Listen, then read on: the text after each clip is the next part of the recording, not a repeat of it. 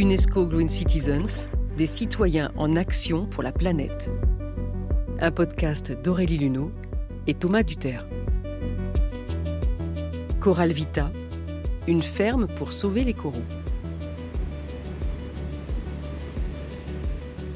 Avec Sam Tetcher, notre Green Citizen, et l'experte Fanny Douvert.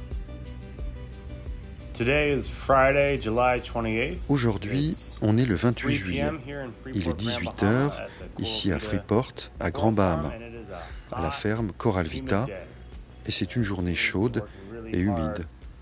L'équipe a travaillé d'arrache-pied dans toute la ferme pour nettoyer les coraux et préparer nos réservoirs sous le ciel blanc et bleu des Bahamas. Malheureusement, une vague de chaleur sévit non seulement dans le monde entier, mais aussi sous l'eau qui nous entoure, aux Bahamas, dans les Caraïbes et ailleurs. Et ça provoque déjà le blanchissement et la mort des coraux de la région.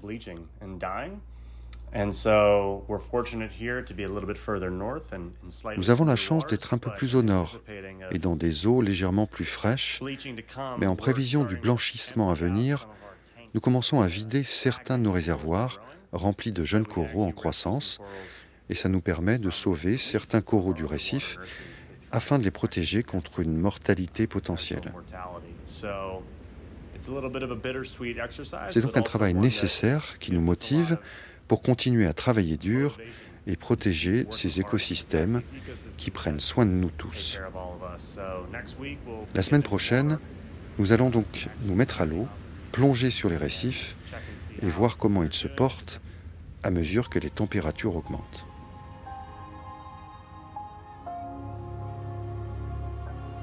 Grand Bahama, quatrième île des Bahamas par sa taille. 54 km de long, 27 km de large, elle se trouve à 88 km de la Floride. Sam Tetcher est notre Green Citizen. Avec son camarade d'université Gator Alperne, il a fondé la société Coral Vita, la première ferme corallienne terrestre au monde. Les deux amis ont inventé un concept révolutionnaire pour sauver les coraux.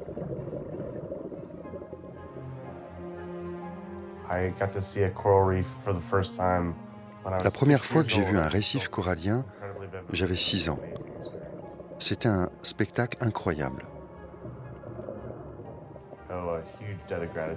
Je suis très reconnaissant envers mes parents, qui m'ont donné l'amour de la nature et particulièrement de l'océan, qui m'ont fait comprendre que je pouvais contribuer à essayer de le protéger.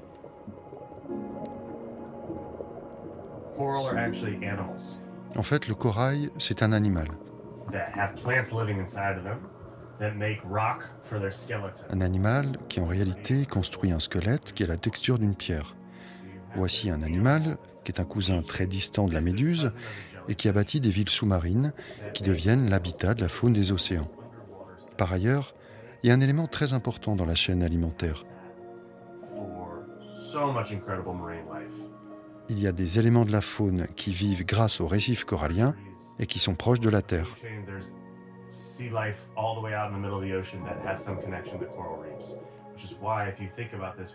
Donc voilà un écosystème qui occupe moins de 20% du plancher de l'océan et qui participe à la vie de millions d'espèces partout dans le monde.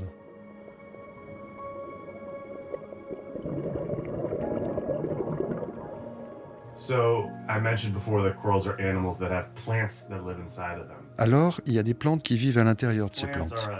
Ce sont des algues symbiotiques des zooxanthelles. Elles vivent à l'intérieur des cellules du corail.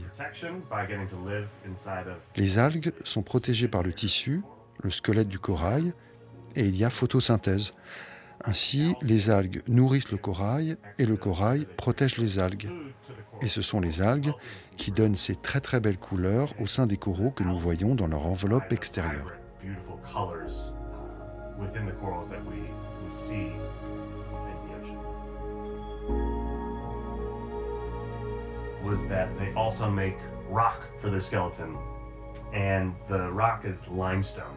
Le corail fabrique son squelette avec une texture de pierre. En fait, c'est du calcaire. Et le calcaire peut être blanc. Lorsqu'on change de température, il devient plus chaud. Notamment, il peut y avoir un blanchissement du corail. Tout comme le corps humain peut changer de couleur, on change de couleur quand on se sent malade. Si l'eau devient trop chaude, alors le corail va expulser les algues.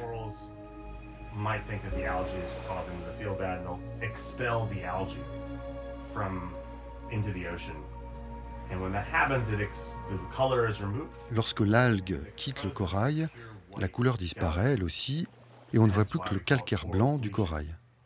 C'est pour ça qu'on appelle ça le blanchissement du corail. Et si la température ne redescend pas rapidement, eh bien le corail peut mourir au bout du compte.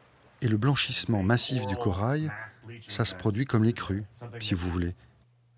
À la fin des années 90, il y a eu 5, 6, 7 grands événements de blanchissement du corail, et il y a des récifs coralliens qui ont été totalement détruits.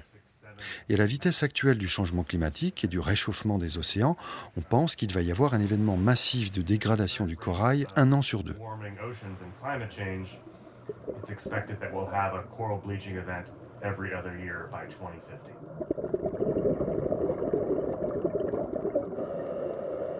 Qu'est-ce qui lui donne sa couleur?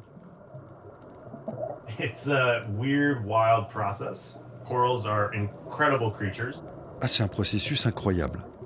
Le corail, c'est une créature incroyable.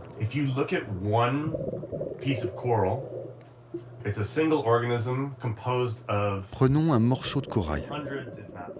C'est un seul organisme composé de centaines, voire milliers ou dizaines de milliers de parties constituées en polypes, et le corail naît avec un polype, un polype qui va croître de manière asexuelle et s'autocopier.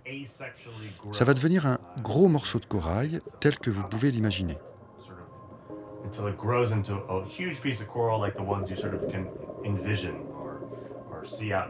On a découvert que si on prend un morceau de corail d'une colonie, qu'on découpe ce morceau en petits fragments, en micro-fragments, si on rapproche ces fragments les uns des autres, eh bien, ça déclenche un processus de guérison, de cicatrisation. Le corail bénéficie de cela. C'est cette cicatrisation, suite à cette fragmentation, qui donne lieu à la croissance. Et on ne peut pas passer à une croissance très importante en l'espace de 12 ou 24 mois. Il faut plutôt attendre des années, voire des dizaines d'années. Donc on travaille de manière holistique et cette restauration d'écosystème part d'un principe de cicatrisation naturelle du corail.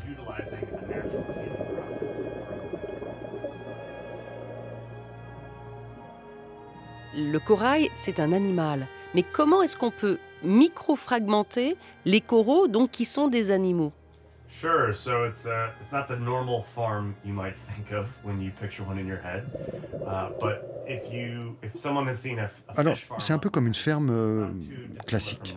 So we have si vous avez vu l'aquaculture ou la pisciculture sur Terre avec des grands réservoirs, il y a du corail à l'intérieur, il y a des bassins de 1 hectare sur 3 mètres, on pompe de l'eau de mer pour les alimenter en eau, on a des très grosses pompes et on a une régulation de la température. L'eau circule dans les bassins, les coraux poussent à l'intérieur des bassins et la ferme produit du corail.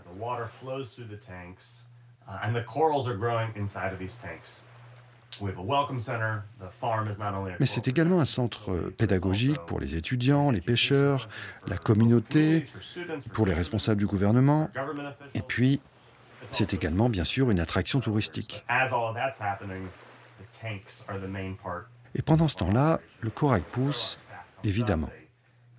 Alors, on nettoie le corail, on vérifie sa santé, et après 6 ou 12 mois, on monte en bateau, on part dans les récifs, et on travaille sur la restauration pour mettre en place le corail qu'on a fait pousser.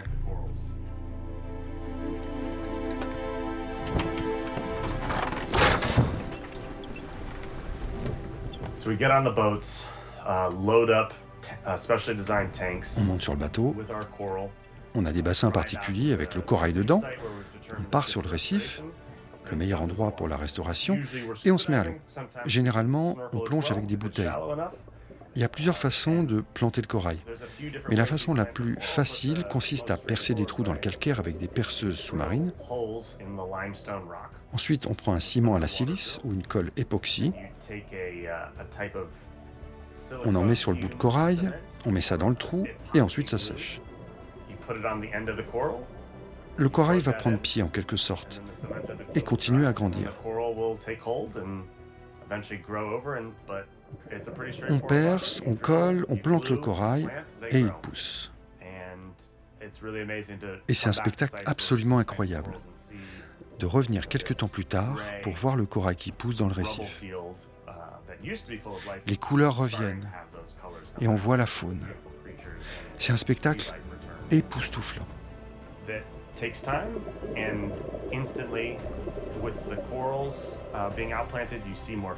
Il faut être patient et en tout état de cause avec ces coraux, on voit les poissons qui sont signes de bonne santé. Donc il faut du temps pour que le corail pousse. Mais le récif, lui, revient à la vie, et ça je peux vous dire que c'est vraiment gratifiant.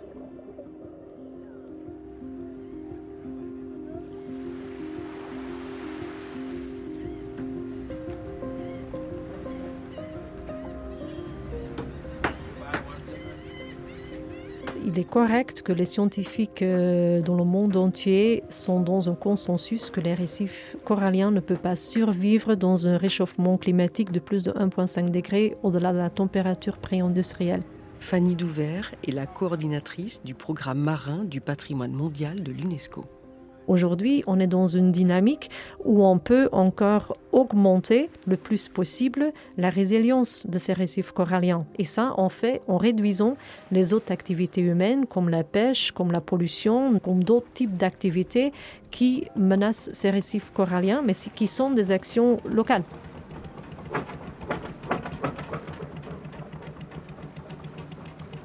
Un récif corallien, pour être sain et pour pouvoir se reproduire naturellement, a besoin de l'eau claire, parce qu'il travaille avec la photosynthèse. Il a besoin de l'eau pas dégradée et non polluée, c'est-à-dire donc non polluée surtout par des activités humaines, parce que c'est ça qui pollue finalement l'eau, les navires, euh, les activités côtières, l'agriculture et tout ce qui vient avec, mais aussi donc bien évidemment une température de l'eau qui permet à ces récifs coralliens de survivre. Donc, dans des activités de la restauration des récifs coralliens, on doit regarder la totalité de ces actions. Et donc, on ne peut pas commencer maintenant à imaginer que la restauration des récifs coralliens, c'est la solution de la future. C'est peut-être une partie de la solution pour restaurer des zones dégradées, mais tout en même temps, et dans toute urgence, on doit se concentrer et on doit mettre de l'investissement également à réduire les pressions locales. Les pressions locales, les activités humaines, parce que c'est ça qui va permettre à ces récifs coralliens de se reproduire et de fonctionner naturellement dans le temps.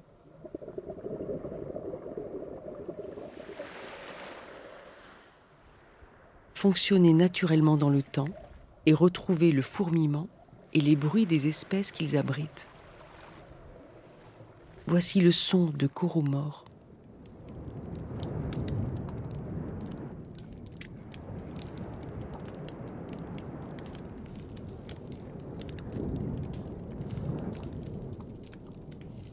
Et celui de coraux vivants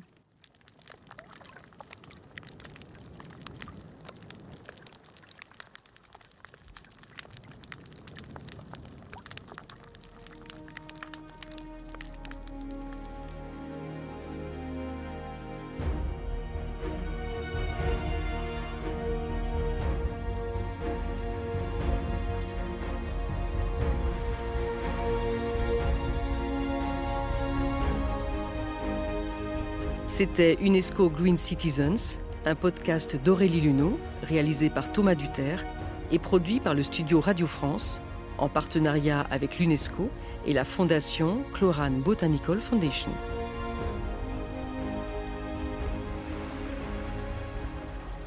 Traduction Xavier Combe. Voix Thomas Duterre. Prise de son Delphine Baudet et Éric Boissé. Mixage Manon Houssin.